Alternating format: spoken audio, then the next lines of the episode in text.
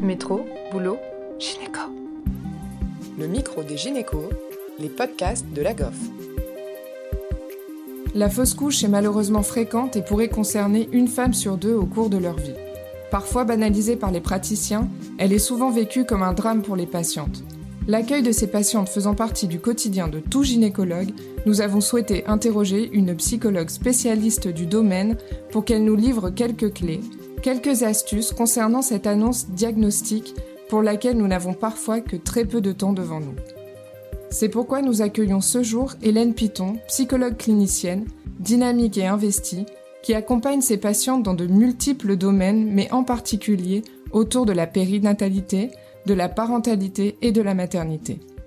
Elle est installée dans le cabinet Espace Santé Bien-être Bien-être à Wascal dans le Nord, cabinet multidisciplinaire regroupant également sages-femmes, ostéopathes, infirmières, pour permettre un accompagnement global de chaque personne. Hélène, rencontres-tu souvent dans ta pratique des patientes qui ont fait des fausses couches? Et as-tu l'impression que l'impact psychologique de cette situation peut parfois être sérieux? Oui, oui, je rencontre beaucoup de patientes, j'en ai toutes les semaines quasiment. Et non seulement l'impact est sérieux euh, tout de suite après une fausse couche, mais aussi après une nouvelle naissance. Une naissance qui arrive juste après. Donc l'impact, il, perdure en fait dans le temps. Pas juste après la fausse couche, mais euh, sur les naissances d'après, sur les angoisses qui peuvent arriver. Euh, c'est un impact qui est assez important au quotidien, aussi bien pour la femme que pour le couple. Tu nous conseilles de le prendre en compte pour la prochaine grossesse? Oui, parce que du coup, elle a vraiment peur. Elle va avoir peur euh, quasiment jusqu'à euh, la fin de sa grossesse, ou du moins de façon certaine jusqu'à la date de la fausse couche. Si elle a fait une fausse couche à 15 semaines, elle aura sûrement très très peur jusqu'à 15 semaines. Et ça va forcément jouer dans sa façon d'appréhender la grossesse, dans son angoisse, dans les examens que vous pouvez faire, dans la peur des examens qui peuvent y avoir et qui pourraient peut-être faire quelque chose. Donc il y a une angoisse qui reste profonde. As-tu quelques conseils globaux concernant les mots à employer ou au contraire à ne pas utiliser dans le cadre de l'annonce d'une fausse couche? Ce qu'il faut avoir en tête, c'est que c'est une mauvaise nouvelle. Donc, il n'y a pas forcément de bonne façon d'annoncer une mauvaise nouvelle. Il y a surtout beaucoup de mauvaises façons. Il faut vraiment le voir comme euh, les femmes à qui on annonce euh, une fausse couche, elles perdent pas euh, un embryon, elles perdent pas un fœtus au sens médical du terme, elles perdent un bébé et la projection qui va avec. Et derrière ça, c'est un gouffre qui s'ouvre. Et pour la plupart des femmes, j'ai la plupart, mais pour beaucoup, c'est compliqué. Il y a un deuil à faire derrière. Et c'est vraiment ça qu'il faut avoir en tête, c'est valider à la patiente qu'en fait, c'est normal qu'elle soit triste, qu'elle a le droit d'être triste, qu'il faut qu'elle se fasse soutenir, qu'elle a le droit d'en parler, qu'il faut qu'elle en parle autour d'elle, voire qu'elle se fasse accompagner. En fait, c'est valider sa souffrance et pas avoir, comme moi j'ai pu déjà entendre au cabinet, des c'est normal, ça arrive à plein de femmes, c'est une femme sur deux, une femme sur trois, je sais plus trop, mais c'est tout à fait normal, vous inquiétez pas, ça ira, c'est pas grand chose. Voilà, c'est qu'un embryon, c'est qu'un fœtus. Toutes ces phrases-là font beaucoup de mal parce que pour elles, ça se résume pas à ça. Ça se résume à quelque chose de bien plus profond qu'elles ont projeté, à un bébé qu'elles ont imaginé, à partir du moment où elles ont su qu'elles étaient enceintes. Donc, en tout cas, tu nous conseilles de ne pas banaliser pour rassurer, c'est ça? Voilà, pas banaliser pour rassurer et surtout valider que ça fait mal, valider que la personne a le droit de pleurer. Voilà, et, effectivement, une patiente qui pleure en face de vous parce que vous lui annoncez une fausse couche, c'est difficile à vivre. Il faut s'armer, mais tendre un mouchoir, lui dire que c'est tout à fait normal et qu'elle a le droit d'être triste, c'est pas grand-chose finalement à faire. Et pour elle, c'est beaucoup. As-tu d'autres conseils? Par exemple, concernant le langage corporel, certains gestes que tu pourrais conseiller?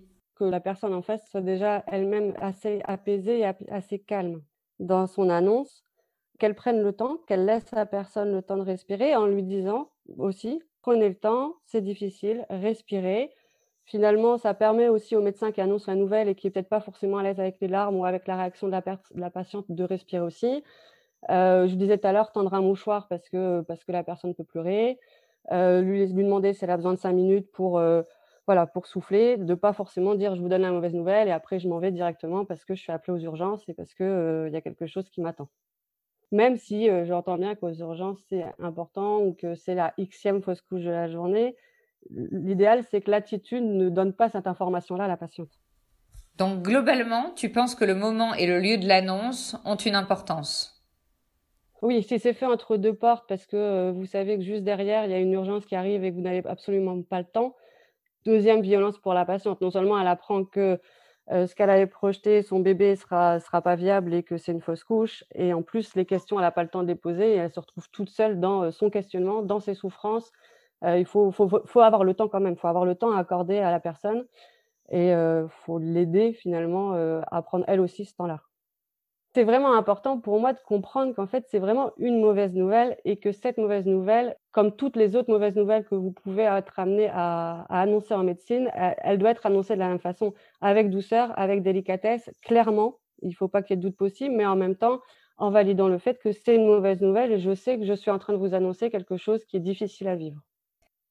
Penses-tu qu'il faille d'emblée aborder la question de la prochaine grossesse ou proposer un autre rendez-vous? Avec le gynécologue de l'annonce, avec le gynécologue habituel ou avec un psychologue? Euh, Pour moi, il ne faut pas aborder tout de suite la future grossesse, sauf si la patiente vous le demande. Si elle ne le demande pas, il ne faut pas le faire. Il faut comprendre que médicalement, la grossesse c'est fini, mais c'est encore dans son corps.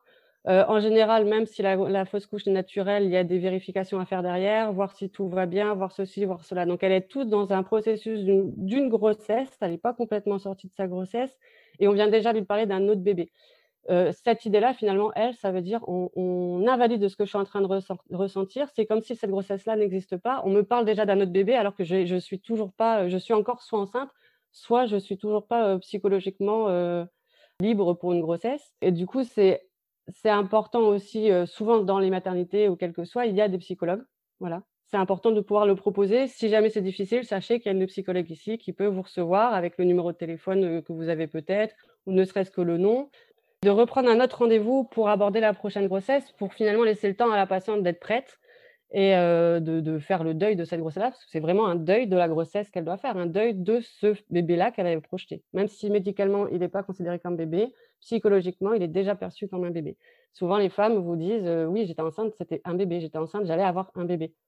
Rares sont celles qui ont besoin de mettre le mot fœtus ou embryon euh, derrière ça. Ça n'a aucun sens pour elles pour moi, c'est important entre deux de proposer le rendez-vous avec la psy qui peut être justement à la maternité, souvent il y en a, et ensuite de proposer plus tard un rendez-vous gynéco pour voir comment ça va, pour voir ce projet maternité où il en est, s'il a été réfléchi, si elle est prête à une deuxième grossesse, etc. etc. Merci beaucoup à Hélène Piton pour ses conseils bienveillants sur l'annonce de la fausse couche. Cette interview a été préparée et animée par Océane Pêcheux pour la GOF. Merci à tous de nous avoir écoutés aujourd'hui. Rendez-vous la semaine prochaine pour un nouvel épisode. Vous retrouverez toutes les ressources et références de ce podcast dans la description.